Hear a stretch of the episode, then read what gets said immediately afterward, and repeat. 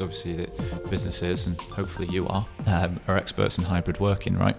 Um, can you talk about the future of hybrid working and how the product supports bringing teams together in this manner? Yeah, I mean this this has been our vision since forming the business, and it's the focus for me is kind of working the technology um, where it best sits. So you know, it's it's the ultimately it's harmony between a digital and a physical world. And you know, I'm I'm a very um, tactile person. I enjoy face to face meetings. I don't necessarily enjoy getting on the train to London to go to a meeting or flying out unnecessarily to a you know a head office and, and, and doing things like that. Um, what we've what we've learned, and it's what we've done from the very start of forming this business, is we listen to people and listen to what they want as an organisation. Um, cultures are different in different countries, cultures are different in different uh, businesses and different walks of life. Um, and this is what we're learning as we go more and more into hybrid working. It's kind of getting a solution that fits around what your client needs. Um, some activities are far better off, especially creative activities, better off in person. Um, so we might focus there to to work on things that, that spawn creativity. Um, so we, we often talk about informal meetings, informal events, but they're, they're, it's quite often when our devs are sitting together, they're having a little chat whilst doing something else, they might come up with an idea yeah. and that ongoing dialogue. So, really, I don't think anyone knows what the solution is to the hybrid working challenge. We focus on certain things which work well, which are communication activities, um, immersive elements like well-being areas, things where people can relax, they can get away from a flat, dull experience. Um, the main thing about what we do is is the 3D immersive element because you can be having your meeting in your factory, you can be having your meeting in your product.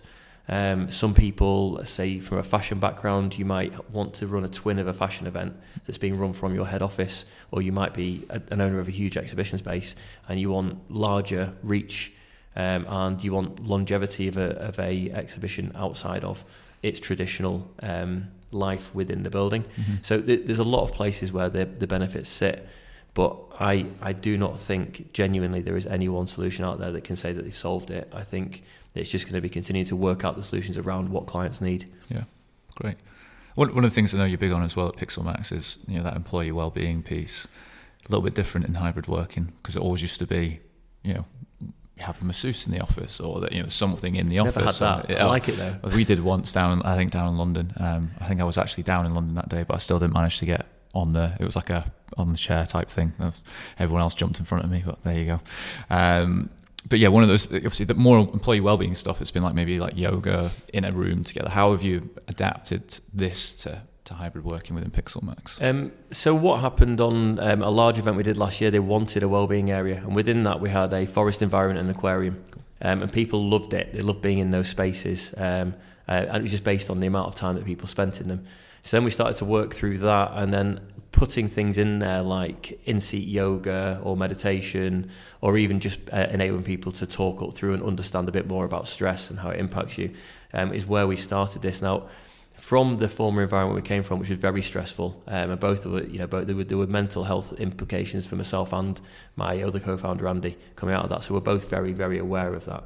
Um, within our business, we we kind of have t- we have core values across like the senior management team or leadership team, but we also have teams within our business that represent the staff that work within different elements of the business, and they develop what they think as well.